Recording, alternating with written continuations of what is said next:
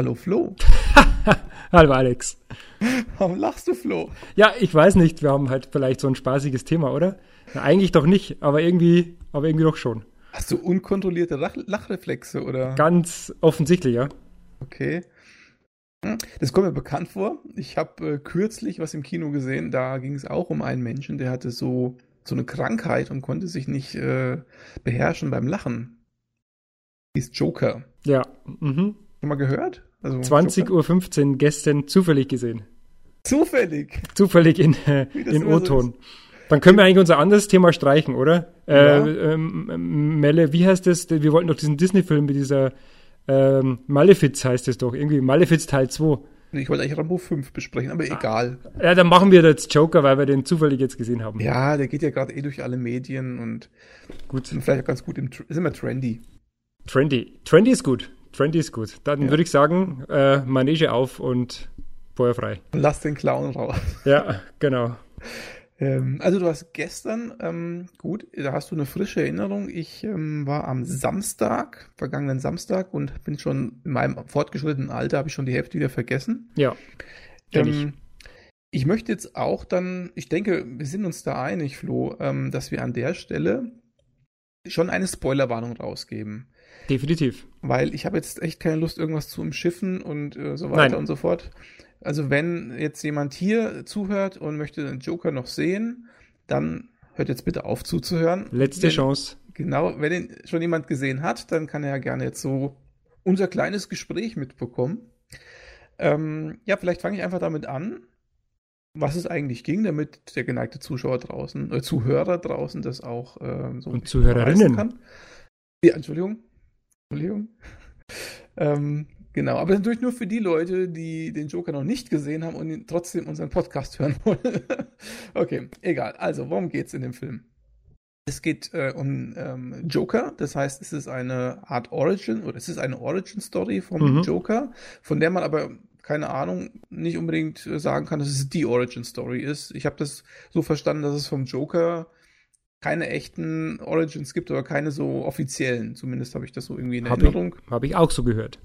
Wobei auch dieser Film irgendwie auf irgendeinem Comic basieren soll, also so ganz lose. So, Joker als, als Figur ist ja, ich sag mal, der Hauptgegenspieler von Batman. Und zwar immer mal wieder. Es gibt ja unheimlich viele Joker. Also der alte Joker aus den 60er Jahren. Batman hält die Welt in Atem. Toll. ja.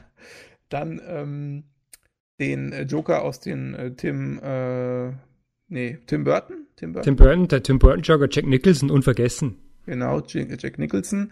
Dann haben wir ja den äh, Joker, den sozusagen jeder mag, nämlich den Heath Ledger Joker. Mhm. Dann haben wir den Suicide Squad äh, Joker Buh. von Jared Leto, Buh. der wahrscheinlich der abgedrehteste von allen ist, so von der ganzen Art, von der, vom Design als auch von der Art und Weise, wie der gespielt wird. Und wahrscheinlich auch einer der Joker, die nicht so beliebt sind. Ich höre es beim Flo gerade so ein bisschen raus. Du magst ihn nicht so, oder? Nein, also das. Nein. Okay.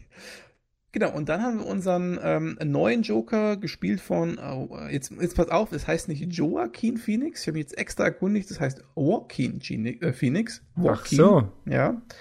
Ähm, ein Schauspieler, den ich sehr schätze, ähm, zum Beispiel Walk the Line, falls das jemand kennt. Mhm. Ich habe ja, ja. ähm, sehr gern, also me meine erste Begegnung mit ihm war eigentlich als Commodus bei Gladiator, fand ich auch eine sensationelle stimmt. Darstellung. Tatsächlich, also jetzt, wo du sagst, hätte ich aber jetzt selbst nicht gewusst. Echt Schön. jetzt? Nee, toll. Ja, da hat er ja auch schon so einen durchgeknallten gespielt. Und ja, ähm, ja. er ist ja so ein Method Actor, wie man so schön sagt, also ein, ein Schauspieler, der sich in die Rolle so reinversetzt, als würde sie wirklich leben und da sozusagen das dann auch ins Kino mit, auf die Leinwand mit übertragen. Ich glaube, das kann man schon mal vorweg sagen, das ist ihm ziemlich gut gelungen. Weil das, das äh, kommt ziemlich gut raus in dem Film.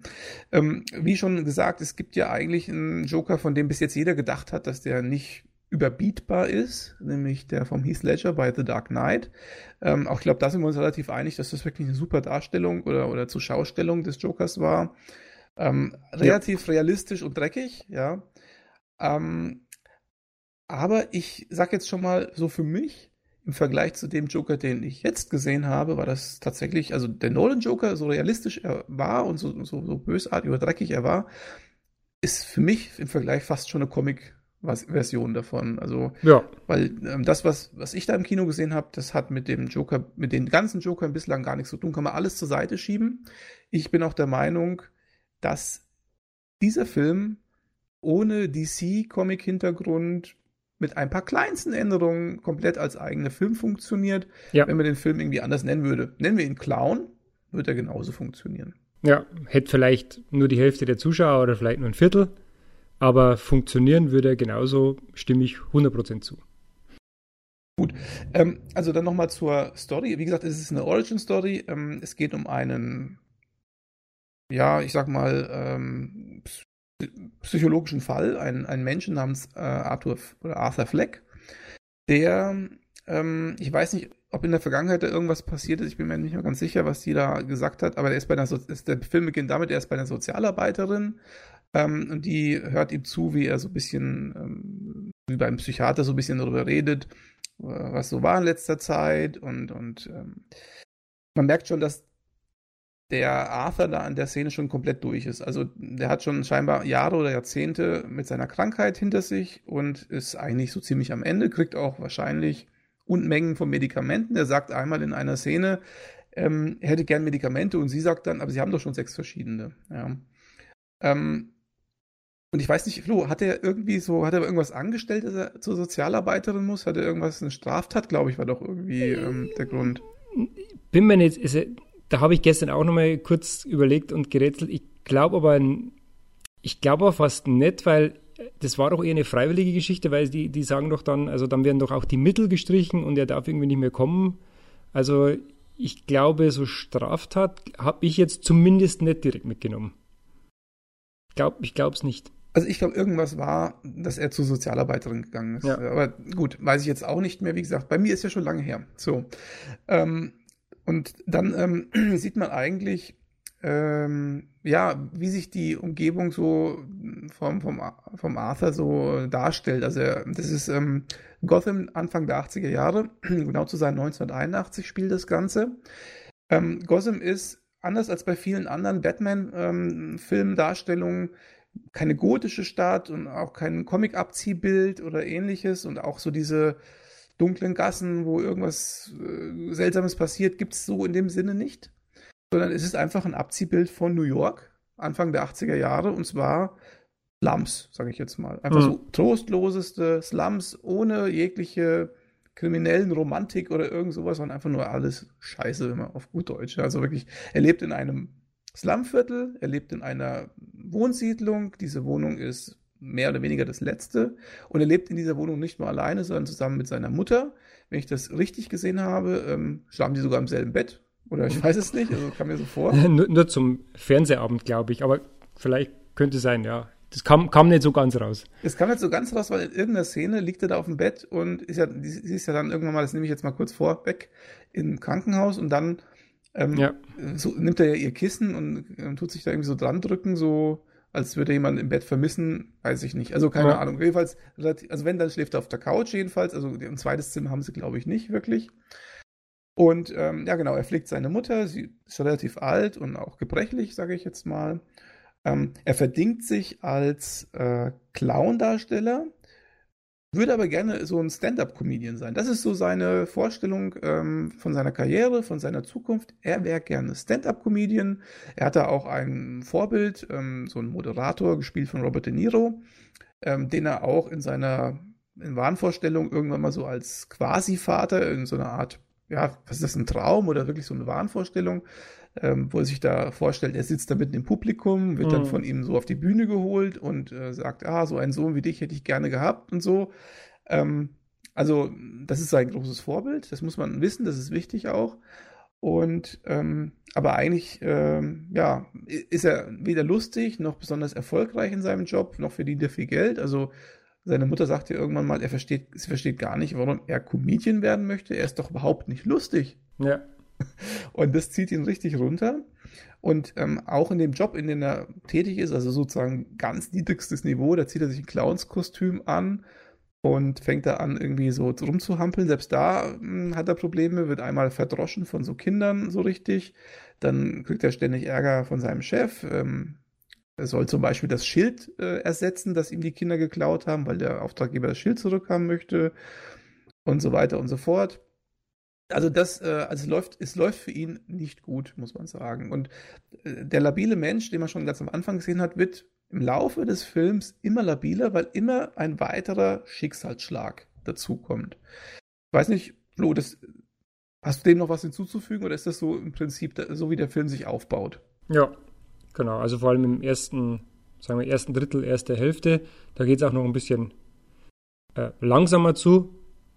Wurde oft kritisiert. Ich, ich fand es keineswegs langatmig, aber genauso ist die Struktur dann muss man auch sagen, es gibt im Prinzip niemanden, den, der ihn wirklich liebt, vielleicht außer seine Mutter, aber selbst bei der ist es, das werden wir jetzt gleich noch feststellen, echt grenzwertig. Und es gibt eine Frau, die trifft er einmal im Fahrstuhl mit, mit ihrem Kind und äh, die ist ihm recht wohlgesonnen und so. Die verfolgt er dann irgendwann mal, weil er irgendwie mehr von der wissen will. Und dann kommt sie irgendwann an seine Tür und sagt, hey, du hast mich doch verfolgt und so. Und daraus wird dann tatsächlich eine Beziehung. Ähm, also er geht mit ihr auf seine mhm. Comedian-Stand-Up-Abende, wo er da auftritt und sie ist immer ganz angetan von dem, was er macht, ne? obwohl es eigentlich tatsächlich nicht lustig ist. Er ähm, geht mit ihr essen, er unternimmt mit ihr Dinge. Das ist so ein einziger Anker tatsächlich für lange Zeit. Ähm, und eine Sache, die darf man nicht unterschlagen, ähm, das ist auch ikonisch für den ganzen Film. Er hat eine Krankheit. Also er ist nicht nur psychologisch angekündigt, gegriffen, mental ähm, angegriffen, sondern er hat auch eine schwere psychologische Störung, nämlich er lacht unkontrolliert. Und zwar meistens dann, wenn er im Stress ist oder wenn etwas Schlimmes, Trauriges, also eigentlich wo andere Leute weinen, muss er lachen. Und zwar ein echt so pathologisches Lachen, das ist, das geht so richtig ins Ohr. Ich weiß nicht, im amerikanischen, also du hast ja Originalton gehört, ist es vielleicht sogar noch intensiver. Ja. Und ähm, es ist so schlimm, er kann sich da auch nicht artikulieren. Er hat dann so eine Karte dabei. In einer Szene zeigt er einem Menschen die Karte, während er lacht, weil die Person nicht weiß, was das soll. Und da steht dann drauf, ich habe eine Krankheit. Ähm, ja. Ich lache nicht, weil ich möchte, sondern weil ich es nicht anders kann. Ja, so ein bisschen äh, sowas wie Tourette-Syndrom, ne? Genau. Nur mit Lachen. genau, das ist, äh, trifft es äh, sehr gut, genau. Ähm, bei, dieser, äh, bei diesem Stand-up, was er da einmal macht in einer, in einer Bar oder in einer Kneipe, da hat er auch dieses Lachen, ja, also weil er nervös ist und so weiter und, und, und, und die Witze sind nicht gut und das Gelache und so weiter und jemand nimmt es auf und schickt das dann diesem Murray, diesem Moderator, der das dann in seiner Sendung verwurstet mhm. und ihn sozusagen in dieser Sendung auch noch vorführt. Also sozusagen ihn verarscht ja. nach Strich und Faden. Wobei das der Arthur an der Stelle noch gar nicht so richtig checkt. Ja, der, also am Anfang sieht er ja noch so, wie er da so aufgeführt wird und freut sich total, hey, ich bin im Fernsehen und so, bis er dann irgendwann mal begreift, ey, die verarschen mich doch die ganze Zeit nur. Ähm, genau, und all das, also all das zusammengenommen, ähm, ähm, führt dann irgendwie dazu, dass er immer weiter runtergezogen wird auch nicht mehr rauskommt.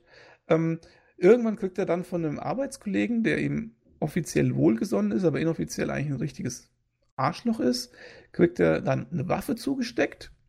Und dann kommt noch obendrauf, oder kommt das später, aber auf jeden Fall kommt das dazu, dass er herausfindet, dass er gar nicht der Sohn seiner Mutter ist.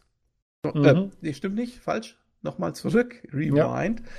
Wo er herausfindet, dass er dass sein Vater nicht gestorben ist oder abgehauen ist oder sonst irgendwas. Ich weiß gar nicht, was da der Hintergrund ist, sondern dass sein Vater laut seiner Mutter der Vater von Bruce Wayne ist nämlich Thomas Wayne. Also der, ja. der große Übervater, der, der umgebracht wird vom Joker in jeder Origin-Story oder von irgendjemand anderen. Der, der, der große Heilsbringer für Gotham ist, das ist sozusagen der, der der Vater von Arthur Fleck sein soll. Seine Mutter war nämlich Angestellte, ich glaube irgendwie weiß ich nicht, eine Putzhilfe oder ich weiß nicht, was, ja. was sie da gemacht hat, so ein Hausmädchen. Und sie schreibt in einem Brief an Thomas Wayne, ja, ähm, äh, du musst Gotham retten, weil man muss auch dazu sagen, Gotham ist in wirklich schlechten Zustand, es wird gestreikt, es, äh, alles sind äh, sozial am Boden, äh, Arbeitslosenquote hoch und so weiter. Also richtig ganz, ganz äh, angespannte Situation. Und sie schreibt dem Thomas Wayne, du bist unser Heilsbringer, du musst Bürgermeister werden und überhaupt, denk mal an deinen Sohn, dass der ja. auch versorgt ist und so weiter. Und Arthur Fleck liest zufälligerweise diesen Brief und in dem Moment ähm, redet er mit seiner Mutter und sie sagt, ja, Thomas Wayne ist dein Vater, wir hatten eine Affäre, aber ich durfte es nicht bekannt machen. So ist mal so die erste Hälfte des Films. Und ähm, es spitzt sich dann immer weiter zu und dann gibt es eine Szene und die ist in der U-Bahn und da sitzt er dann wieder nach irgendeinem so Auftritt oder ich glaube sogar, das war nach dem Gespräch, dass er entlassen worden ist von seinem Clowns-Job. Ich glaube, der wurde gerade entlassen. Mhm. Sitzt da so ziemlich geknickt und ähm, dann wird irgendwie eine Frau belästigt und er schaut sich das an und die Personen, die die Frau belästigen, sind so drei äh, Yuppies, also so, so drei ja, Wall genau. Streetler genau. oder sowas, ne? Und, und er guckt sich das an und greift aber nicht ein, sondern fängt nur an zu lachen, weil auch diese Situation scheint ihn wieder, ja, wie soll man sagen, zu stressen oder, oder er fühlt sich unwohl und fängt unkontrolliert an zu lachen. Und natürlich, wie soll das anders sein? Das ist so eine der Sachen bei dem Film, die relativ vorhersehbar sind. Einige Sachen, finde ich, sind vorhersehbar.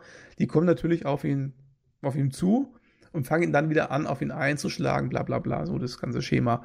Und dann macht er etwas, ähm, was auch fast schon zu erwarten war. Er zieht nämlich dann diese Pistole, die er bekommen hat, und bringt alle drei um. So. Und dann finde ich, beginnt die Metamorphose zum Joker eigentlich. Ja. Ähm, was sehr, also eine Szene, die dann total, äh, die mir auch Gänsehaut gemacht hat, ähm, war, er rennt ja dann weg aus der U-Bahn und ähm, auf dem Weg, beim Wegrennen, kommt er in so eine Art Klo oder Bad, so ein öffentliches Klo irgendwie. Ja. Und fängt da an, zu tanzen, sich zu betrachten, wie so eine Aufführung. Also als würde er so eine Aufführung machen oder, oder so, ein, so, ein, so, ein, so, ein, so ein Knicks vor dem Publikum. Das ist eine Szene, die geht, glaube ich, so zwei, drei Minuten lang mhm. mit einer speziellen Musik auch untermalt. Und diese Musik zusammen mit den Szenen, die man da sieht, das ist ähm, für mich der Moment, wo er langsam aber sicher zum Joker wird, obwohl er noch gar nichts mit Haare färben und den ganzen Krempel gemacht hat. Weiß nicht, ja. wie, wie hast du das äh, gesehen? Ja also das ist tatsächlich so, ich habe es mir auch gedacht, als ich es gesehen habe, das ist, und äh, ein paar Szenen später wird es ja dann noch, äh, noch deutlicher, dass das ja dann die, die Heilung in Anführungszeichen ist. Ne? Das ist dann die Heilung, denn dann tickt er auf einmal ganz anders. Ne? Ja. Also dann, vorher ist er eben dieser, der, der schwächliche, gebrechliche und äh, mit seinem unkontrollierten Lachen. Das, und ich schaue mir die deutsche Version übrigens äh, übermorgen nochmal an. Ach. Und in der englischen Version äh, auch ganz furchtbar, dieses, dieses Krächzen und er fast wie wenn er ersticken würde, ne? Der wirkt dann Also dieses, ja. dieses, diese, diese Würge, dieses würgende Lachen, ne? Ähm, also das ist auch ganz, ganz grausam äh, mit anzuhören. Ähm, und das ist tatsächlich, die, die U-Bahn-Szene ist, ist tatsächlich die Heilung, ne? Also ab da fängt er dann wirklich an, zu begreifen, Mensch, irgendwie, es kann doch anders laufen, ne? Und irgendwie ist es alles egal, aber ich habe jetzt irgendwie Selbstbewusstsein, ne? Also ich habe jetzt irgendwie das, das hat mir irgendwie, hat mir das was gegeben. Und das ist schon gruselig, ja. Also zusammen dann gepaart mit der Szene im, im, im Badezimmer ist es schon gruselig, was ich auch dramaturgisch oder gut fand, also die Inszenierung von der U-Bahn-Szene. Ähm, und äh, ist auch ein Grund darum, warum ich empfehle, den, den Film echt im Kino zu sehen, außer man hat daheim auch ein ganz tolles, ganz tolles äh, Home Cinema. Äh, einfach, dass dieser Schuss, der kommt ja, also natürlich weiß man, er hat die Pistole dabei, aber der Schuss ist dann nochmal so, so aus dem Nichts irgendwie raus, ne? Also so, äh, da, da, sind auch bei, bei mir im Kino zumindest so äh, einige erschreckt, erschrocken, ne? Zusammengezuckt. Also weil, ja, ja, so richtig zusammengezuckt. Ne? Und das ist generell, generell muss man ja sagen, in dem Film ist die Gewalt ja die dominiert ja eigentlich nicht. Sondern, also der Film ist ja nicht irgendwie so ein, so ein, äh, irgendwie ein Horrorfilm mit, mit viel Gemetzel und viel Blut, sondern das wird ja ganz gezielt eingesetzt. Ne? Eigentlich sind es ja nur, glaube ich, zwei, drei Szenen. Ne? Also die eine Szene in der U-Bahn, wobei auch da ist noch nicht so, noch, noch nicht so direkt, also wird auch nicht direkt draufgehalten. Ne? Also das ist auch, sage ich mal, das hält sich jetzt noch in Grenzen. Ähm, später gibt es dann eine Szene, die ist ein bisschen, würde ich mal sagen, äh, die ist ein bisschen, äh, ein bisschen mehr draufgehalten, ne? die ist schon ein bisschen krasser. Aber das gefällt mir eben bei dem Film gut. Da wird, das wird ganz gezielt eingesetzt. Ne? Es ist eigentlich wie ein, wie ein alter Film. Ne? Weil, weil früher, wenn, wenn du dir die, die älteren Filme anschaust, ne, da wurde da viel sparsamer wurden da diese Gewaltszenen auch eingesetzt. Ne? Auch die Schnitte. Und die Schnitte, Schnitte, ja. hat er gar nicht, genau. Ja. Ich weiß, was du meinst. Ich finde Film an sich, also von den von dem, was dargestellt wird auf der Leinwand, nicht brutal. Also das sind, ja. wie gesagt, mittlerweile, das ist eine ganz normale Szene, was du wahrscheinlich meinst mit der anderen Szene ist, wo er da den Typen da aufschlitzt mit dem ja, Messer sein, oder was? Seinen Arbeitskollegen, ja. Der ja, oder die Waffe gegeben hat. Genau. Ähm, Finde ich auch. Also ähm, tatsächlich die, ähm, was, was, was den Film so ein bisschen bedrückend macht, ist ja, ist ja diese subtile mentale Komponente, dieses psychologische, mhm. ähm, so, so, aber da kommen wir vielleicht, da kommen wir vielleicht noch später darauf zu sprechen, so die Darstellung vom, vom Joker. Vielleicht machen wir noch kurz, ähm, wie der Film sozusagen weitergeht und ausgeht. Also, ähm, nach dieser, nach dieser Szene, wie gesagt, beginnt die Verwandlung zum Joker und dann geht es ja noch weiter. Ich glaube, danach passiert das mit dem, mit dem, dass seine Mutter ins Krankenhaus kommt. Dann ähm, stellt sich heraus, äh, eine Sache, die mich äh, da in dem Moment echt überrascht hat, ähm, dass die Freundin, mit der er die ganze Zeit unterwegs war, mhm. komplett eingebildet war. Also die Frau an sich existiert zwar. Das war die, die Fight Club-Szene, ne? Also für mich war das die, die Fight Club-Wendung. Ja, ja. Äh, das ist so, also, also, das ist ja, sie ist eine Nachbarin, so ein paar äh, Zimmer weiter, und er geht da rein, als würde er halt da ab und zu mal einen ausgehen, weil er eben da vielleicht auch mittlerweile wohnt mit ihr. Und die Frau sagt, wer sind Sie denn? Oder was, was wollen Sie hier? Was machen Sie in meiner Wohnung? Mhm. Und dann stellt sich, dann wird klar, alles, was man gesehen hat, so 20 Minuten Film, sag ich mal, waren alles nur Einbildung von ihm. Und das finde ich schon, schon eine also, schöne. Also, die waren nicht Einbildungen, sondern dass die, also sie, seine Nachbarin, in den, äh, in, in den Szenen drin war oder in den, ja. äh, in den, in den Handlungen. Äh, das war sozusagen eingebildet. Deswegen auch die Fight Club-Wendung aus meiner Sicht. Denn ähm, die, die, die Szenen haben ja stattgefunden. Ne? Er war im Comedy Club und, und er war äh, er war ja überall an den Orten im Film, aber sie war einfach nicht dabei. Ne? Also man sieht es dann eh in den, in den Einstellungen, wo er nochmal gegenübergestellt wird. Ne? Also ja. damit es wirklich dann der Zuschauer auch nochmal kapiert. Ne? Das hätten sie aus meiner Sicht vielleicht sogar auch weglassen können, aber da haben sie vielleicht gedacht, na, das müssen wir doch noch, noch mal eine, eine, ein, zwei Szenen reinsetzen, damit die Leute das auch dann wirklich kapieren. Ne? Dass die gleiche Einstellung zweimal, ne, einmal, wo eben die, äh, die Nachbarin im Bild ist und dann in der nächsten die gleiche Einstellung nochmal, wo sie nicht drin ist. Ne? Ja, wobei ich fand das jetzt eigentlich filmisch ganz gut. Ganz nee, gut, nee. Also, ne, kann man schon lassen. War okay, war okay, ist kein Kritikpunkt. Genau, und dann, wie gesagt, seine Mutter äh, landet im Krankenhaus und was er auch macht, äh, und da kommen wir wieder auf Thomas Wayne zu sprechen, er sucht Thomas Wayne, seinen vermeintlichen Vater, auf mhm. und trifft dabei Bruce Wayne, der da ja. noch ganz klein ist. Ähm, vielleicht schon so eine Art, oh, weiß ich nicht, also vielleicht, es kommt jetzt bald, oder vielleicht bald, äh, demnächst The Batman, das ist ja diese Neuverfilmung äh, von, von Batman mit dem äh, Pattinson oder wieder. Mit dem von diesem Twilight. Der Twilight-Darsteller, mhm. genau. Ja. Ähm, und ähm, in dieser Szene und auch einer Szene danach ähm, wird klar, dass zumindest äh, der Thomas Wayne nicht sein Vater ist. Was ich übrigens gut finde, denn damit bleibt ja, ja auch sozusagen die Herkunft des Jokers. Genau, unklar, das, ne? das fand ich auch gut, denn äh, da muss ich ganz kurz einhaken. Ich habe vor, ich glaube, es war vor, wann kamen so die ersten Trailer raus von, von diesem, oder dass man wusste, da kommt irgendwie ein Standalone Joker-Film. So zwei Jahre, oder? Ein, zwei Jahre, sowas. Ja, oh, sowas. Ja. Und da hat äh, auf dem amerikanischen Online-Magazin Polygon.com, die haben da so einen großen Artikel beschrieben, so quasi das, ja, das wäre ja eigentlich alles Quatsch, also sehr negativ weil also der Joker, der braucht keine Origin Story. Ne? Also die Origin Story und immer wenn irgendwie so ein, so, eine, so ein Hauch von Origin Story oder aus der Hintergründe war, ist der Joker nicht gut. Ne? Joker muss so sein wie bei Nolan. Das heißt also ähm, völlig, völlig ohne Hintergrund. Er ist einfach so ein, äh, ein Agent of Chaos, wie es in, in, beim Nolan auch heißt. Ne? Also ist mhm. einfach so, er ist einfach so eine, eine, eine Macht ohne irgendwie Hintergründe und Eltern und sonstiges. Und ich dachte mir, hm, okay, also da ich jetzt den Comic-Background so jetzt nicht habe, dachte mir, hm, ja, also ich fand es von Nolan jetzt auch gut, ne, dass der keinen Hintergrund hat. Mich hätte es jetzt aber auch nicht gestört, also nach dem Film. Aber das stimmt tatsächlich, das habe ich mir dann auch gedacht, dass dann doch irgendwie durch den Verlauf des Filmes, also durch diese ganze Adoptionsgeschichte, ne, äh, die man dann in, diesen, in dieser Szene in Arkham äh, nochmal ein bisschen näher beleuchtet wird, dadurch bleibt er ja im Endeffekt doch wieder genauso. Ne? Deswegen hat sich dann diese Kritik von damals eigentlich erübrigt. Ja, Wir Also hatten das ja schon mal eine ich auch Origin gut. Story, das war ja die von vom Jack Nicholson, die war Ja. ja mal eher äh, durchwachsen. Also, Die war tatsächlich durch, durchwachsen. Ja, ich habe das auch nochmal, also so in Retrospektive nochmal nachgelesen, wo man gesagt hat, naja, also die, äh, die Figur an sich oder die, die, äh, wie er in dem Film dargestellt war und, oder geschrieben war, war eigentlich Quark, aber Nicholson hat den halt die Figur gut gespielt, ne? ja, ja, genau. Also das war so eine richtig, ich sag mal, so eine naive Genau. Comic-Version eines einer Origin-Story, was sie da gemacht Fällt in den Chemiebottich rein und Ja. naja, haben. Und hat ein paar äh, Leinen um das Gesicht gewickelt und genau. Genau, nee. Ähm, zu der, zu der Thomas Wayne-Thematik ähm, muss man allerdings sagen, ähm, weil du jetzt gerade schon das angedeutet hast, müssen wir vielleicht nochmal wirklich ausführen. Ähm, äh, Thomas Wayne sagt zu ihm, du bist nicht mein Sohn, du kannst auch gar nicht mein Sohn sein, denn du bist ja adoptiert.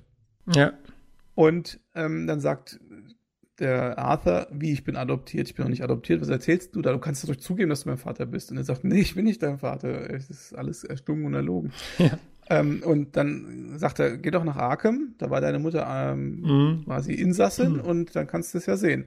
Dann geht er nach Arkham und dann lässt er sich da mit äh, bisschen äh, Tricks und so weiter äh, die Unterlagen geben.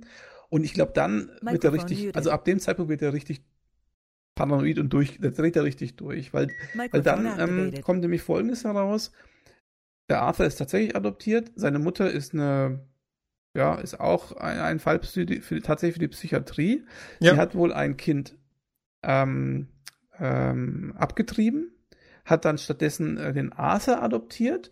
Und der Mhm. Arthur, und das weiß ich jetzt nicht mehr ganz genau, der ist, glaube ich, missbraucht worden. Ja. Also irgendwie hat sie den verkauft oder, oder an Männer Nee, verkauft. also der war, glaube ich, äh, wurde von dem, von ihrem äh, Partner oder Freund auch immer, wurde der dann irgendwie geschlagen und auch an den Heizkörper, glaube ich, gekettet. ich weiß ja nicht, ob der sexuell missbraucht worden ist von einem oder mehreren Männern oder ob das wirklich Schlagen war als einziges. Weil, Mhm. Also sch- geschlagen worden ist er auf jeden Fall, denn der hat ja dann irgendwann so einen Schlag abbekommen, dass er, ähm, ich glaube, diese Lachstörung, die kam von diesen, von diesen Ja. Schlägen oder was, Ja. oder von diesem Schlag auf die Heizung oder wie das dann war. Ähm, genau, und das also im Prinzip seine ganze Art und Weise, wie er so ist, also diese ganzen psychologischen Probleme, lassen sich im Endeffekt darauf zurückführen, dass er als Kind misshandelt worden ist und wahrscheinlich durch den Schlag auf den Kopf gar nicht weiß, er weiß ja gar nicht mehr, dass das so passiert ist, aber wahrscheinlich bedingt durch das, was damals so rein gewalttechnisch, oder vielleicht hat seine Psyche, Psyche das auch ausgeblendet, weil es allzu schrecklich Mhm. war, es kann auch sein. Ja. Kommt jetzt, glaube ich, nicht so ganz äh, raus. Nee, glaube ich, kam, kam nicht ganz raus, nee. Aber das, das merkst du richtig, das werft ihn total aus der Bahn und zwar so sehr aus der Bahn, dass er dann seine Mutter ähm, erstickt. Ja. Mit einem Kissen, was übrigens eine sehr schöne, äh, was heißt schön, ich will jetzt äh, vielleicht das falsche Wort, aber eine Hommage an auch ein Gladiator ist, weil da erstickt er ja seinen Vater mit einem Kissen. Vielleicht erinnerst du dich an die Szene. Jetzt, wo du sagst, ja, tatsächlich, aber da ich diese ganze Verbindung, ich habe den Schauspieler nicht nach Gladiator getan, äh, aber ja, interessant, ja. Ja, genau. Ähm, ja, genau. Also das, äh, das, also das, man merkt also, jede Szene in dem Film spitzt sozusagen äh, die Figur immer weiter zu. Und ähm, es geht ja teilweise so weit, dass er vor lauter mentalen Problemen gar nicht mehr weiß, was er tun soll und sich dann sogar in den Kühlschrank setzt und den Kühlschrank zumacht und da übernachtet. Und lauter solche Ja. Szenen gibt's ja da in dem Film. Ähm, genau. Das Ganze, und was auch wichtig ist, Thomas Wayne als Figur, wie gesagt, ist nicht der tolle Übervater, sondern ist eigentlich ein Arschloch. Ja, das ist das erste Mal, finde ich, dass das so dargestellt wird. Also, ich sage mal jetzt Ja. nicht, nicht das Oberarschloch, aber schon ein Typ, reich, bisschen dekadent, bisschen ähm, über allem schwebend, ähm, von sich sehr eingenommen ähm, und eben höchstwahrscheinlich ein Ehebrecher und, und einer, der seine also das, da kommen wir gleich noch drauf, aber die hat, der hat wahrscheinlich das doch ein Kind gezeugt mit der, mit der äh, Mutter von ihm und dafür gesorgt, dass sie das abtreibt und so weiter. Ähm, also diese Figur ähm, zusammen mit allem, was der, was der, was der Arthur dann erlebt, ähm, ähm, sorgt auch dafür, dass es in der, in der ganzen Stadt Unruhen gibt, nämlich der, das, was in der U-Bahn passiert ist, und da war er ja noch maskiert als Clown, nehmen die, nimmt ein großer Teil der Bevölkerung als Anlass, gegen die Oberschicht zu rebellieren. Also, ähm, es hat sich sozusagen jemand in der U-Bahn gegen diese drei Yuppies gewehrt, gegen diese drei Wall Street. Äh, die, nee, die waren sogar mit, glaube ich, Mitarbeiter in Wayne Enterprises. Ach, die waren sogar, ja, stimmt, ja. genau, die waren sogar Mitarbeiter, also noch schlimmer im Endeffekt. Und der Wayne ist sozusagen die Verkörperung dieser ganzen Oberschicht. Das ist so, ich, das ist auch so, so ein Trump-Narrativ, oder? So dieses, hm. ähm, diese, dieses Establishment, ja. Ähm, also auf jeden Fall passiert dann folgendes: Die Menschen äh, solidarisieren sich mit dem Mörder, mit dem Clown und ziehen deswegen alle Clownsmasken auf. So ein bisschen Anonymous-mäßig, so ein bisschen ja. V wie Vendetta-mäßig. Vendetta, ja. Und randalieren in der Stadt. Ähm, also am Anfang ist es noch nicht so richtig Randal, am Anfang sind es nur so Demonstrationen und so Plakate und so. Und irgendwann randalieren die richtig in der Stadt herum. Und ja. für, für sie ist der, das Vorbild dieser Clown. Und irgendwann checkt das der Arthur, dass er sozusagen derjenige ist, der das alles ähm, zum Laufen gebracht hat, der, der das so angestiftet hat, der sozusagen der Anführer ist, obwohl es ja keiner weiß. Mhm. Genau. Und dann kommt es eigentlich so zur letzten großen Szene, und zwar der Moderator, Moderator, der Moderator, ähm, also der ähm, Murray oder wie, Murray, wie der heißt. Gespielt von De Niro. Von De Niro, genau. Lädt den Arthur in seine Talkshow ein, um ihn im Endeffekt vorzuführen, um ihn zu verarschen.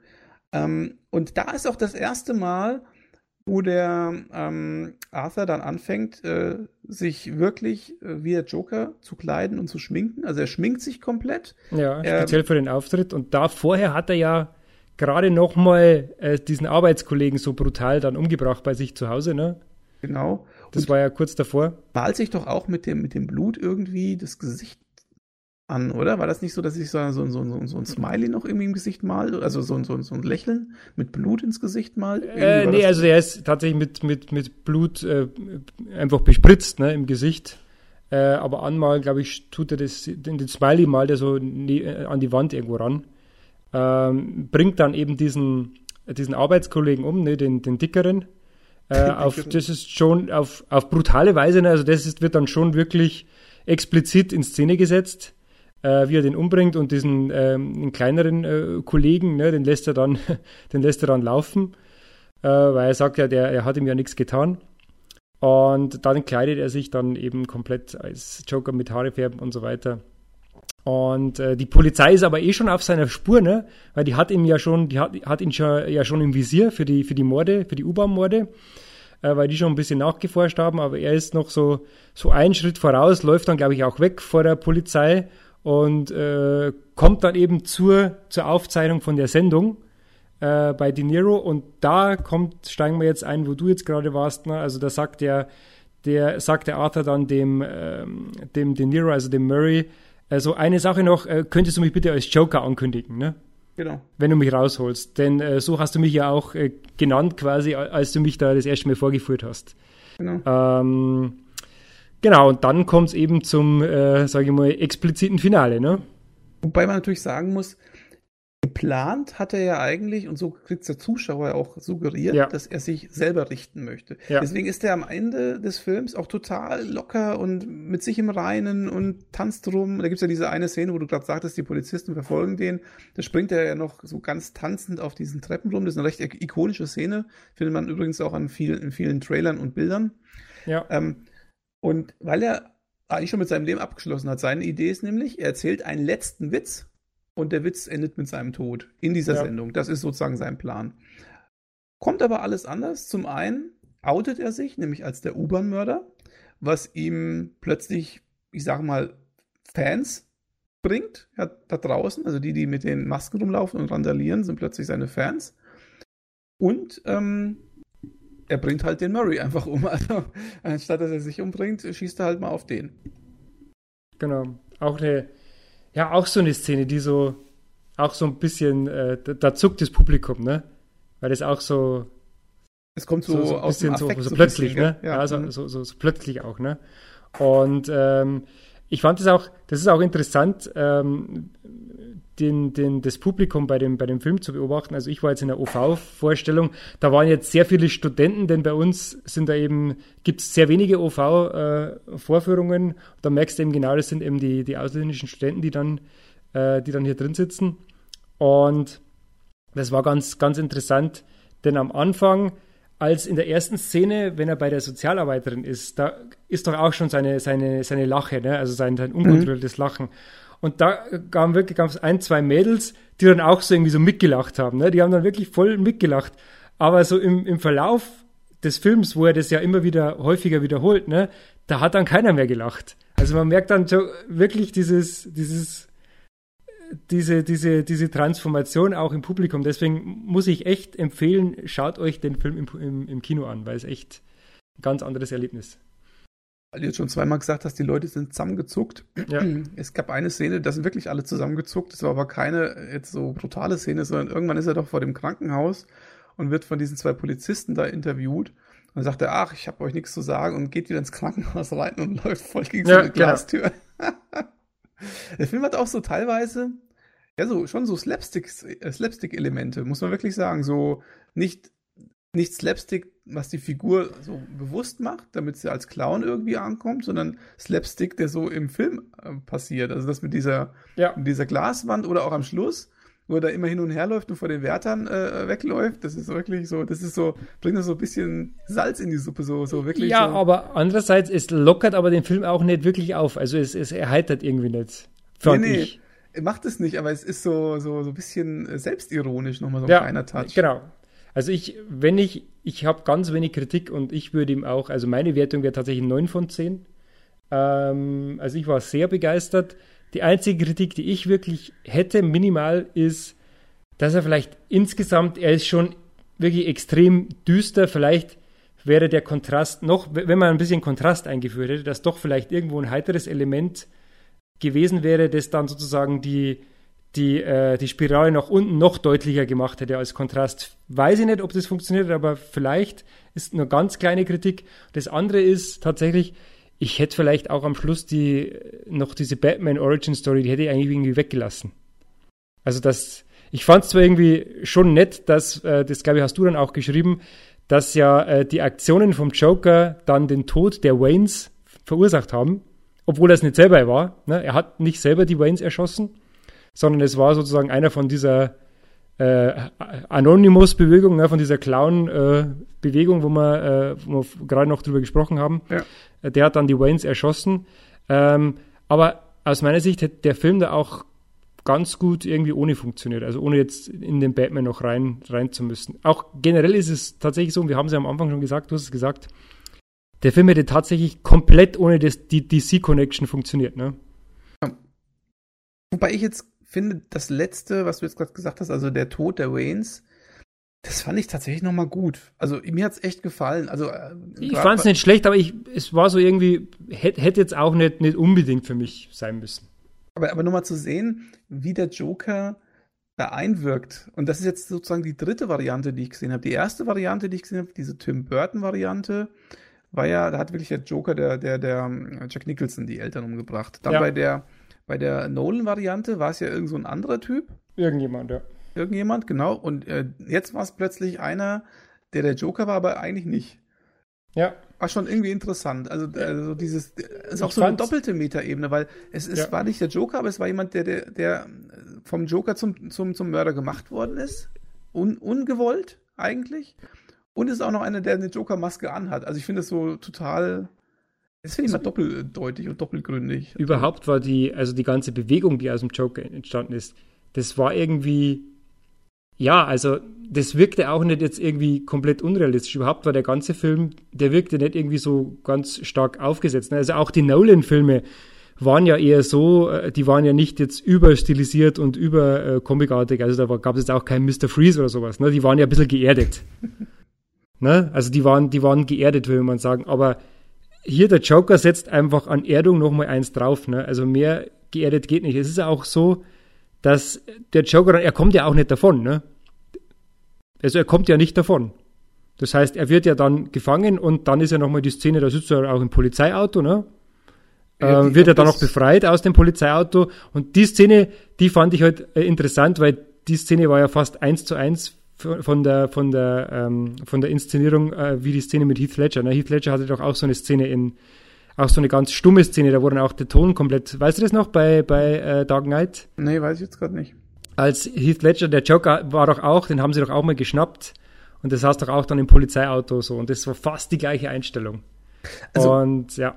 Weißt du, an was mich die Szene erinnert hat? Also ich weiß schon, was du jetzt meinst, okay. Ja. Aber ähm, äh, was mich, was mich ein bisschen an die, also die Szene hat mich tatsächlich erinnert, also man muss das nochmal kurz erklären.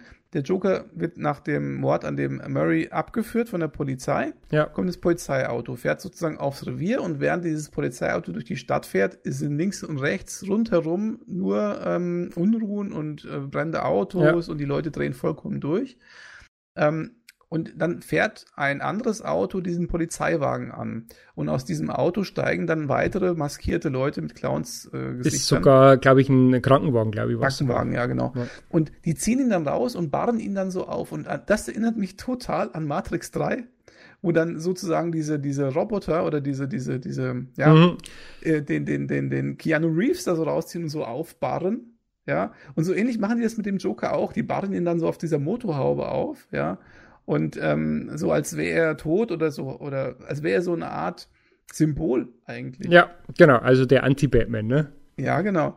Und ähm, dann, dann wacht er ja wieder auf und dann führt er ja, das finde ich ja auch total, das ist auch so ein Gänsehautmoment. Der führt dann ein, auf diesem Auto so seinen Tanz auf, seine, seine, so seine Verbeugung vor dem Publikum. Für ihn, ja. für ihn ist die ganze Stadt und vor allen Dingen die Leute, die sozusagen mit diesen Clowns-Kostümen rumlaufen, sein Auditorium, sein, sein, sein, seine, sein Publikum, vor dem ja. er jetzt sozusagen seinen letzten Auftritt gemacht hat. Und das gibt ihm so viel. Du merkst es der Szene an, wieder mit dieser Musik unterstrichen. Ich glaube, die Musik hat sogar im Soundtrack den Namen äh, Joker oder so. Und äh, dann ähm, hat er sozusagen sein, sein, sein, sein, seine Aufführung. Und das war ja immer das, was er wollte. Er wollte immer vor anderen Leuten aufführen, ja, Comedian und so weiter.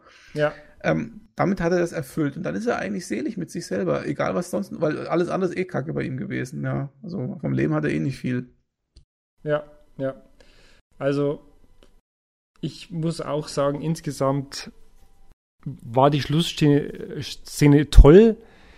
Ähm, dieses ganze, wie sagt der, der, ähm, der Alfred in Dark Knight, sagt er, some people just wanna watch the world burn. Mhm. Das wird hier, sage ich mal, wirklich inszeniert, ne? Das wird also inszeniert, das wird aber das ist nicht das, was er eigentlich will. Ich, also, genau. Das, das, ist, das ist genau der Unterschied auch zwischen diesen Jokern. Ähm, der Heath Ledger ist wirklich Chaos pur, ja. Und, und du weißt ja nichts von ihm. Er will einfach nur alles brennen sehen, wie du schon gerade gesagt hast. Ja. Er will einfach nur alles brennen sehen. Das ist gar nicht die Intention von dem äh, Joaquin äh, Phoenix Joker.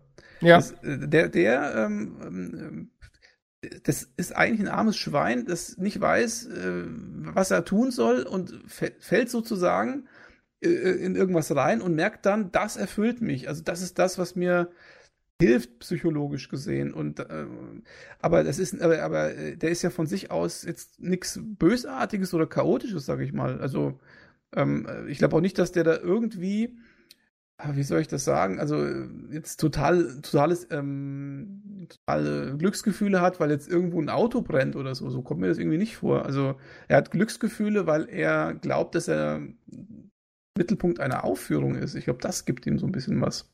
Ja. Und jetzt nochmal ganz kurz, ähm, warum ich jetzt, weil du jetzt eben nochmal den anderen Joker auch äh, ja so ähm, genannt hast und jetzt wegen Comic und realistisch und so weiter. Also das ist zum Beispiel so eine ganz klare Sache, äh, warum der eine Film vom Nolan ist einfach ein Actionfilm. Ja. Und der mhm. andere nicht. Der andere ist gar kein Actionfilm, in kein, fast in keiner Weise. Ja, äh, nehmen wir mal eine Szene, der, der, der ähm, steht doch, der, der, der Ledger Joker steht da auf der Straße, der Batman kommt auf ihn äh, zugefahren und der ballert die ganze Zeit mit seiner, mit seiner Maschinenpistole irgendwie ja. auf den Batman und am Ende äh, könnte der Batman den umfahren, fährt aber sozusagen außenrum und so weiter. So. Das ist so eine klassische Action-Fantasy-Comic-Szene, ne? weil das ist vollkommen unrealistisch, dass er da stehen bleibt und da äh, sozusagen ähm, und dass der andere dann ausweicht oder so. Das ist halt, das ist halt ähm, so, so ein Comic, äh, so eine Comic-Variante. Ja, ja, dass der ja. Batman keinen umbringt und dass der andere einfach so total mutig ist und nicht wegläuft und, und eh glaubt, dass da nichts passiert. So, das, sowas, sowas würdest du im in dem, in dem äh, The Joker oder in dem Joker nicht finden. Also, weil ja. das ist der, ist, der ist ja kein mutiger Mann, der Phoenix, ja. Und, und es gibt auch keinen Batman-Gegenspieler und es gibt keine Action-Szenen. Das ist einfach ähm, eine ganz andere Art von Film. Ja, sehe genauso. Was würden wir abschließend, also ich habe meine Wertung gesagt, was aus 10 Bei dir? ähm, dafür müsste ich ein bisschen ausholen, Flo. Dann hol aus. Nee, lass uns ich will mal, wissen. Nee, wir müssen noch mal eine, eine Sache besprechen und dann können wir gerne auf die Wertung meinerseits kommen. Aha, zwar, ja, du bist ja, du wirfst ja normal immer mit Wertungen um dich. Also ja, ja, na, ich will aber meine Wertung äh, gut begründen. Ähm, weil ich sie auch nicht selber noch nicht so richtig weiß, ehrlich oh, gesagt. Ich bin gespannt. Ach, okay, jetzt, äh, du bist, du musst noch, du musst noch ein bisschen ja. noch ein bisschen Gedanken machen. Also wir müssen eine Sache auf jeden Fall noch ansprechen. Jetzt haben wir ja viel über den Film selber geredet, ja. aber wir müssen auf jeden Fall über die Darstellung des Jokers reden. Also oh ja. ähm, ich hatte ja, ähm, wir hatten ja im, im, Slack schon geschrieben gehabt und ich habe ja geschrieben, was ganz klar für mich ist, die Darstellung des Jokers, also der Joaquin, Joaquin, ich kann das, ich weiß gar nicht, also ich wundere mich, dass es so ausgesprochen wird, aber es heißt so Joaquin Phoenix. Ja. Also die die Darstellung des Joker ist für mich tatsächlich Oscar-verdächtig, sehr, sehr Oscar-nah.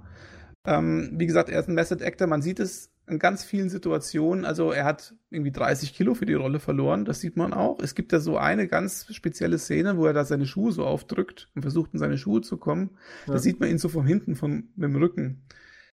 Da ist der der besteht nur aus Knochen und, und irgendwelchen Hautteilen sozusagen. Das sieht echt abartig aus. Also ich brauche, also die Szene, wo er da den Typen mit dem, mit dem Messer oder mit der Schere umbringt, die ist bei, für mich bei Weitem nicht so, so krass gewesen, als das, was, was mir da geboten worden ist an Optik, als der da an seinen Schuhen rumgefummelt hat. Also der ist ja. total, körperlich total im Arsch. Ja. ja. Und äh, mental mit diesem Lachen dazu, ähm, und auch so diese ganze Art und Weise, wie der designt ist, so von der Frisur bis, äh, bis allem, ne? Also so auch dieses vollkommen abgemagerte, abgehagerte Gesicht. Das ist so, also eine Figur, ein, ein, ein, wie ein Häufchen, wie ein, wie ein Strumpf voll Scheiße, ehrlich gesagt, steht er da. Ne? Also das ist so richtig eine ganz armselige Figur. Und er spielt es halt vollkommen, ähm, man nimmt ihm das vollkommen ab, ja, ist klar. Ich meine, er hat ja auch die, die körperliche Verfassung dafür. Ähm, und alles, was er so macht, nimmt man ihn echt ab. Und auch so diese komischen Tanzbewegungen, so, die ja total kacke aussehen. Also der kann ja gar nichts, der Mann eigentlich, ja. ja? Also nicht der Schauspieler, sondern die Figur.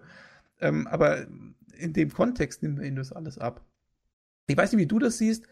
Und das ist nämlich jetzt auch die größere Frage, nämlich die, nicht die Frage, wie gut ist der Film, sondern wer ist denn eigentlich in deinen Augen der bessere Joker-Darsteller? Heath Ledger oder Joaquin also, Phoenix? Ich hätte bis vor, äh, bis gestern hätte ich auf jeden Fall gesagt, es ist überhaupt keine, keine Frage, dass es Heath Ledger auf jeden Fall ist.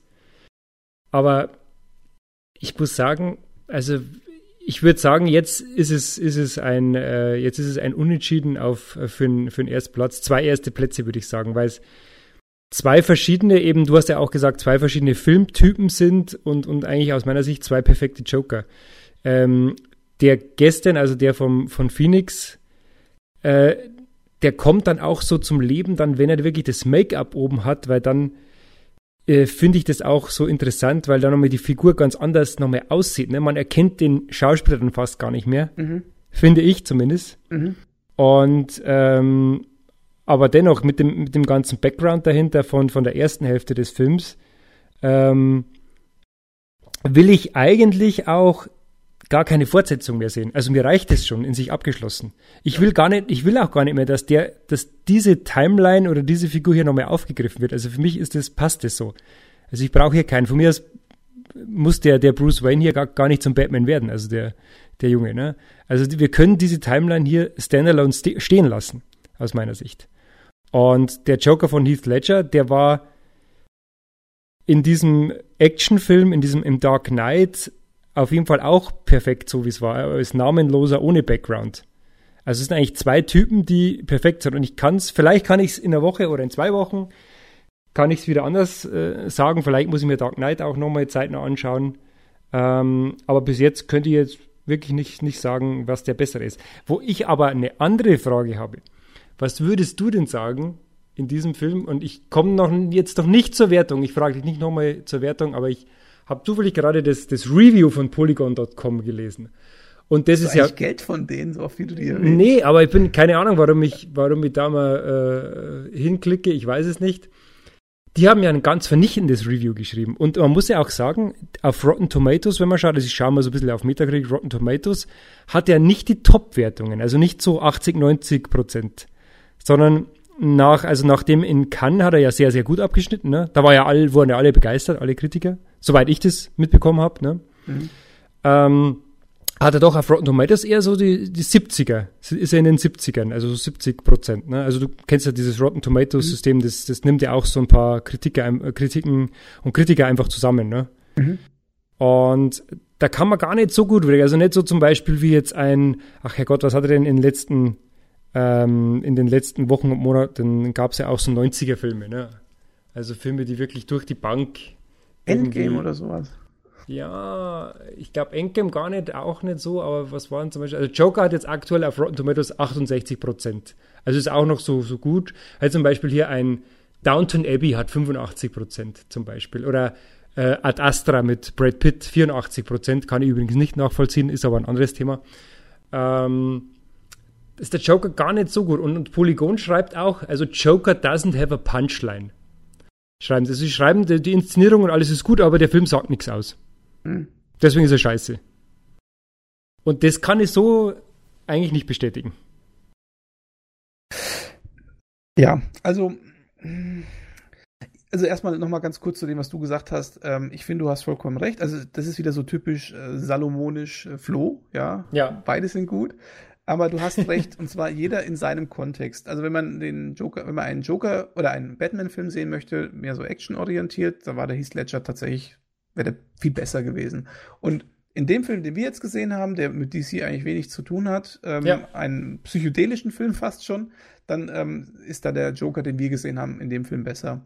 Ähm, ich finde auch, es braucht keinen Batman, weil der Joker, glaube ich, funktioniert auch mit einem Superhelden gar nicht. Also, äh, das, weil, weil der einfach kein Superschurke ist in dem Sinne. Das pa passt auch gar nicht. Und es gibt noch eine zweite Sache, die eigentlich schwierig wird, weil ich glaube, sehr viele Menschen solidarisieren sich mit dieser armen Figur des Jokers, ja, weil der einfach, äh, der ist quasi zu dem geworden, was er ist, weil alle auf ihn eingedroschen haben, weil er die ärmste Wurst ist und keinen anderen Ausweg gesehen hat, für sich selber psychologisch gesehen. Wenn jetzt da so ein Batman kommt und den verdrischt oder so, möchte doch keiner sehen. Also jeder sagt, der arme Joker. Also was ja. äh, am Ende, am Ende kriegt der, kriegt der, freuen die Leute sich noch, wenn der, wenn der Joker den Batman eins überbrät. Also wird für den Batman-Darsteller gegen den Joker sowieso ganz schwierig, finde ich. Ja, wobei es ja eigentlich historisch immer schon schwierig war. Äh, ich weiß noch, damals hat man auch geschrieben bei Batman Returns, da war es doch, ähm, ähm, nee, aber äh, beim ersten Batman, da war es ja eigentlich auch schon, dass man äh, die Kritiken in, äh, hatten doch damals auch geschrieben, also ich war noch sehr klein, aber ich habe es dann später erst gelesen, dass der Jack Nicholson eigentlich da die Hauptfigur war, ne? also spielt den, den Michael Keaton eigentlich weg. Und äh, bei Dark Knight war es ja auch so, dass der Heath Ledger, äh, sage ich mal, äh, auch so eine zentrale Figur war. Also der Joker ist irgendwie. Aber das, aber das meine ich nicht. Also ich meine, zentrale Figur hast du recht, hm? aber man hält ja doch immer so ein bisschen den Batman. Achso, du meinst die Sympathien. Ja, ja, also die, Sympathien, von ja. denen rede ich, mhm. genau. Ja, ja. Mhm. Sagst, ja. Äh, ich möchte aber schon, dass der Batman am Ende äh, gewinnt und, und die Leute oder sonst was, gell? Ähm, das ist jetzt, wäre jetzt bei so einem Joker hier, glaube ich, schwierig. Da wird man sagen, ich möchte nicht, dass der Joker verliert. Also der ja. ähm, noch einen Schicksalsschlag lieber nicht. So in der Art halt. Genau, ja. Ich weiß gar nicht, ob das also ich müsste echt mal nachschauen, warum jetzt dieser Film tatsächlich bei den Amerikanern jetzt doch irgendwie nicht so gut ankommt müsste man mal nachforschen. Warum, warum, äh, ich habe jetzt unsere Kritik, Kritiken noch gar nicht, also die Deutschen, hast du da was gehört aus den deutschen Medien? Ich habe jetzt äh, zum Beispiel von der Zeit was gelesen, der war auch nicht so begeistert. Ich glaube, mhm, das geht, okay. also das ist, das Problem ist, der Film ist grenzwertig. Das, ähm, ist, ich glaube, es gibt so die, die ihn echt gut finden, super finden, mhm. so wie du jetzt. Meine Freunde übrigens auch, die fanden den mega gut, viel mhm. besser als ich tatsächlich. Jetzt habe ich schon was vorweggenommen, scheiße. Ähm, also ja, und dann gibt es die Leute, die damit nicht so viel anfangen können. Ja. Und ich kann aber beide Seiten echt verstehen tatsächlich. Also, ähm, vielleicht, das, dann kommen wir halt einfach mal drauf. Also, ich meine, äh, man muss den Film ja ähm, bewerten, was man sieht. Und ich sehe einen sehr, sehr guten Schauspieler, der eine ja. Rolle sehr, sehr gut spielt. Mhm. Das ist natürlich auf der Habenseite und immer Situation, also immer Szenen, wo der so ein bisschen, ähm, ja, wo der so ein bisschen zeigt, was für, was für eine arme Kreatur äh, sich da vor uns äh, abspielt, die sind natürlich auch immer sehr stark. Aber es gibt auch viele Szenen, da passiert einfach nicht viel. Ähm, und das ist das, was ich auch so meine, wenn ich sage, der Film hat Längen. Also, ich sag mal, so die erste Stunde des Films, so bis zur U-Bahn-Szene. Ähm, klar, ich verstehe schon, der Film will mir in langsamen Bildern und unaufgeregt, oder was ist unaufgeregt, aber zumindest tiefgehend zeigen, wie diese Entwicklung stattfindet. Mhm. Aber das sind halt nicht immer interessante Szenen. Also ich nehme mal zum Beispiel, was weiß ich, äh, hier, wo er, er hat ja dann die Waffe und dann, dann sitzt er da in seinem in seinem Sessel oder, oder, oder in seinem Ding da und versucht, versucht er da sozusagen nachzuspielen, wie er machen würde, wenn er bei dem Murray wäre und sich dann selbst umbringen möchte und diesen letzten Gag macht und so. Das sind so zehn Minuten, wo er da irgendwie so rumprobiert und macht und tut. Ja. Ähm, klar, ähm, die Szene soll zeigen, äh, wie er sich da so entwickelt und was, was, er so, was in seinem Kopf vorgeht. Ne? Also es soll zeigen, was denkt er sich gerade. Aber es ist halt äh, eigentlich nicht besonders spannend, was er da macht. Ja, das ist halt, man sieht halt, guckt sie halt so an und das ist zum Beispiel eine Szene, da hat man halt auch keine Gänsehaut. Die Szene pro, pro, produziert oder, oder, oder transportiert für mich im Prinzip gar nichts. Sie ist weder spannend, noch kriege ich eine Gänsehaut, noch ist irgendeine Atmosphäre so großartig dabei. Das ist eine Szene, die ist für mich uninteressant, mehr oder weniger. Und dann gibt's aber andere Szenen, wie die Bathroom-Scene, also wo er da, wie wir vorhin schon gesagt haben, die erste Metamorphose zum Joker macht, wo dann auch die Musik dazu kommt und so weiter. Ja. Das ist wieder eine geile Szene. Und es gibt halt, dieser Film hat halt viele, viele Szenen, die nicht so dolle sind, und, und irgendwann mal so gegen Ende, letztes Drittel, wenn er so langsam Joker wird, da wird es dann immer intensiver und ähm, das wird auch dann immer spannender. Ähm, aber es gibt schon, also ich habe so ein bisschen drin rumgesessen dann auch und habe mir gedacht, ja, ganz spannend ist ja jetzt nicht, was ich da sehe und tatsächlich vieles davon war mir irgendwie auch vollkommen klar. Also ich finde, der Film ist total vorhersehbar. Ich weiß nicht, ob ich zu viel Trailer geschaut habe, ich glaube es ehrlich gesagt nicht. Aber ja das mit, mit, den, mit den Kindern, das habe ich gesehen, dass sie ihn verprügeln. Dass seine mhm. Mutter irgendwie stirbt oder so, hatte ich im Hinterkopf gehabt. Dass er vor diesem Moderator vorgeführt wurde, hat man schon irgendwie im Trailer gesehen. Ah, okay, das habe ich tatsächlich, so viel habe ich nicht gesehen. Also diese ganzen Sachen, das hatte ich alles schon gewusst. Und deswegen wusste ich, jede Szene, die ich jetzt sehe, ist eigentlich eine Szene, die nur zeigen soll, dass er zum Joker wird. Mhm. Und da gab es nur wenige Sachen, die so überraschend waren, wie zum Beispiel das mit seiner Freundin, die er sich eingebildet hat. Das war mal eine wirklich überraschende Sache zum Beispiel. Ne? Aber davon gab es nicht so viele. Ja, ja, so. ja. Und dann habe ich mir die Frage gestellt, würdest du den Joker nochmal schauen, nachdem du es jetzt alles weißt? Und ich glaube, ich würde es gar nicht so gern tun. Also ich mhm. glaube, der Film hat sich für mich auch zu Ende erzählt. Einmal gesehen, gut. Einmal eine schauspielerische Leistung gesehen, die herausragend ist, ja. Ähm, auch mal einen anderen Joker gesehen, der mir auch viel gibt. Und ich muss sagen, nochmal, der Soundtrack, der ist überragend. Also kann ich wirklich nur empfehlen, ähm, weil der auch teilweise echt traurig ist und dann wieder so Frank Sinatra-Passagen und so weiter mit drin hat, ja, die irgendwie total ja. viel Laune produzieren. Ähm, also es ist sehr, sehr ein interessanter Mix im Übrigen. Mhm. Deswegen, und jetzt würde ich mal meine Wertung, äh, also ich bin bei diesem Rotten Tomato relativ nah dran. Ich würde sagen, entweder eine 7 von 10 oder maximal eine 8. Okay. Ja. Eher Tendenz 8, aber ich kann auch jeden verstehen, der jetzt sagt, es hat jetzt nur eine 7 oder so. Also der Film ist an sich jetzt kein Meisterwerk vom Drehbuch her und so weiter. Er lebt zu großen Teilen von der Figur. Ja, ja also für meine, warum ich ihm noch mal eins höher gehe, ist tatsächlich, weil ich natürlich ein bisschen, ich habe so ein bisschen äh, ein Fable eben für diese für diese, äh, für diese Entstehung des, äh, des Bösewichts. Ne? Auch wenn er nicht wirklich, wir haben es ja vorhin kurz gesagt, jetzt nicht wirklich dieser klassische Superschurke ist. Ne?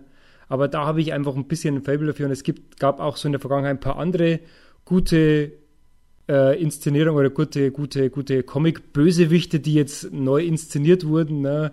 Vielleicht bei Daredevil oder sowas, also die irgendwie so ein bisschen geerdeter waren, die mir gut gefallen haben und äh, deswegen fand ich das einfach insgesamt super. Zum Thema nochmal anschauen. Ich würde ihn tatsächlich, glaube ich, später nicht mehr als äh, On-Demand leihen oder so. Ähm, ich freue mich aber tatsächlich nochmal auf, äh, am, am, Freitag jetzt werde ich ihn nochmal anschauen, ähm, um den noch, noch, einfach mal im Kino nochmal zu erleben. Ne?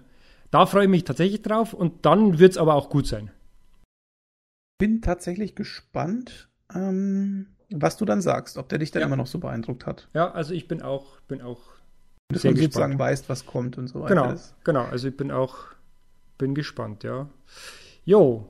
Naja. Da haben wir ja jetzt heute wieder allumfassend und abschließend alles erläutert. Ist ja fast kein Nanocast mehr hier. Ja, das ist fast kein Nanocast, aber jetzt haben wir auch äh, länger nicht mehr. Du bist mir auch schon wieder fremdgegangen, ne? Kürzlich, also äh, haben schon wieder länger nichts gemacht, deswegen ist es okay. Vielleicht aber am Schluss nochmal, weil wir ab und zu machen wir doch nochmal was mit Videospielen, ne? Was, was, was spielen wir aktuell so? Komm, Haus raus. Äh, Ich habe keine Ahnung, was spiele ich denn gerade so? Ich spiele eigentlich nur Slay the Spire, wenn ich ehrlich bin. Verdammt! Ich, ich, ich, tatsächlich auch. Und zwar auf, äh, auf drei Plattformen sozusagen. Also auf äh, Xbox, PC und Switch.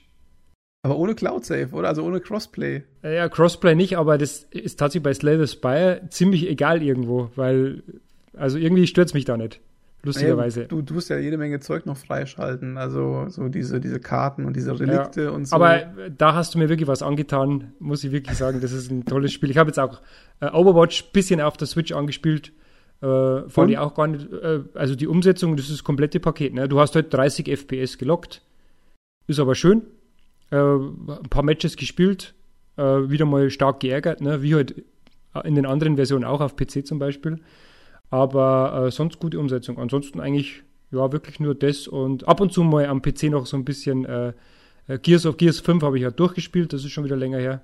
Mhm, und genau. Gut, gute Gears gute 5 war, war wirklich, das ist glaube ich bis jetzt so mein, weil es so, so ein richtiger, das ist so ein bisschen der Dark Knight, ne? so ein richtiger Actionkracher, so komplett inszeniert mit allen Bells und Whistles und äh, das hat mir ganz, ganz gut gefallen, ja. Hat mir mhm. sehr gut gefallen. Ja, das habe ich auch noch vor mir eigentlich. Ich habe ja auch den Game Pass und. Ja, also das hat mir sehr gut gefallen und angeblich sollte ich habe es tatsächlich auf Xbox One X gespielt, weil da ist die auch mit 4K und 60 FPS, aber es soll auch ein exzellenter PC-Port sein, was ich gehört habe und kurz mir angespielt habe. Ach so, eine Sache darf ich aber noch erwähnen. Ja. Ähm, da werde ich auch mal einen Link hier in die Beschreibung ja. vom Text machen. Ich habe nämlich PlayStation oder PS Now ausprobiert. Oh, das habe ich schon gesehen. Das hast du toll gemacht. Kann ich nur jedem empfehlen. Hast du das Video geschaut? Ja. Ich habe das Video geschaut. Okay, und äh, da habe ich mal diesen Dienst auf dem PC ausprobiert, nämlich die, die App, die es dafür gibt. Und da gibt es ja eine mhm. 7-Tage-Testversion. Ja. Und ich muss wirklich sagen, also ich bin positiv überrascht. Also wirklich. Also man, das ist eine gute Variante, um hier mal schön, und du weißt es ja am besten, Flo, God of War oder so zu spielen. Ja, das ist eine feine äh, Geschichte, ne? Ja, schön. Also interessant, da vielleicht auch mal reinschauen. Jetzt kommt ja auch Microsoft mit ihrem X-Cloud anstatt. Alle kommen mit ihrem Google Stadia, kommt am 19. November. Genau. Und dann schauen wir, ob wir überhaupt noch, ob wir zur aussterbenden Rasse gehören, ne, mit Hardware selber besitzen. Ja, ich muss da ehrlich sagen, ich hätte auch nichts gegen ein Stadia, wenn das vom System, vom Abo-System her ganz gut wäre. Ja, das ist, also ich bin da mittlerweile relativ offen. Also ich kann nur sagen, bei PS Now hat das mit der Latenz und so super funktioniert. Das habe ich, habe ich gar keinen Unterschied gemerkt. Mhm, mhm, das Einzige, was man halt merkt, und da bin ich vielleicht dann doch zu sehr PCler, dass das halt so von den Texturen und so nicht immer ja, so ganz knackscharf bisschen Artefakte drin, ne? Ja, Artefakte ja, das, und so dieses Das ist tatsächlich was, glaube ich, das, das wird uns auffallen, da wir ein Leben lang am, am scharfen Monitor mit, mit äh, High Resolution, Anti-Aliasing und allen Filtern gespielt haben, ne? Das kann aber wirklich tatsächlich sein, dass es wie der Sprung ist von irgendwie äh, jemand, der jetzt auf Blu-ray nur schaut und auf Streaming, der jetzt nur Streaming gewohnt ist, mhm. ne? Dass das irgendwann einfach verschwimmt und irgendwann ist es einfach egal. Weil irgendwann sagt sich jeder, hey, komm, äh, wir hatten hier irgendwie selber noch Hardware daheim und äh, alles Käse. Ich glaube, dass das auch besser wird. Also ich bin auf Google Stadia sehr äh, gespannt. Ich werde das mit Sicherheit auch ausprobieren, mhm. weil ähm, ähm, ich kann mir vorstellen, dass da die Qualität noch ein Stück besser wird und dann ist es nahezu perfekt. Also Latenz merkst du keinen Unterschied. Wenn das, wenn von der, von der Bildqualität her auch noch so eine 1, so ungefähr 1 zu 1 ist, dann kannst du tatsächlich auf PC-Hardware tatsächlich verzichten oder auf Konsolen-Hardware. Das ja, ist krass. Also wird, ich meine, wer hätte das jetzt, äh, wenn man jetzt Netflix und Amazon Prime oder konkret Netflix nimmt, ne? Da ist es ja auch so, ne? Also wer legt sich heute noch die Blu-ray-Disc ein? Ne? Also wirklich ein wirklicher Enthusiast, der jetzt ein absoluter Home Cinema Freak ist, der wirklich das letzte Pixel und den letzten Schwarzwert noch abzählt, ne? Ralf oder wer? Ja, vielleicht der Ralf, ja. Grüße, Grüße, Grüße an Ralf. Ja, der guckt ja nur 4K, das ist ah, was anderes. 4K, ja. Grüße an Ralf. Nun gut, also da haben wir jetzt äh, abschließend noch ein bisschen Cross-Selling gemacht, sehr schön. Also bitte gucken, gucken, gucken bei so die Spielwiese auf YouTube. Ja, ja unbedingt. Das unbedingt äh, hat gucken. viel zu wenig Abruf. Das war ein Video, es hat mich echt viel Zeit gekostet und äh, jedes FIFA 20 Video wird zehnmal besser abgerufen. Das ist eine, das ist eine Frechheit und das ist aus, aus meiner persönlichen Sicht eine Frechheit und mit diesem mit dieser Frechheit möchte ich jetzt schließen. Ja. Genau, dann, ähm, Gut. Ganz, da sage ich mal ein ganz enttäuschtes ähm, Auf Wiedersehen an alle, ja. die da draußen zugehört haben und bleibt uns bitte gewogen. Bis bleibt zum nächsten Mal. Und äh, ihr wisst ja, that's life. Tschüss.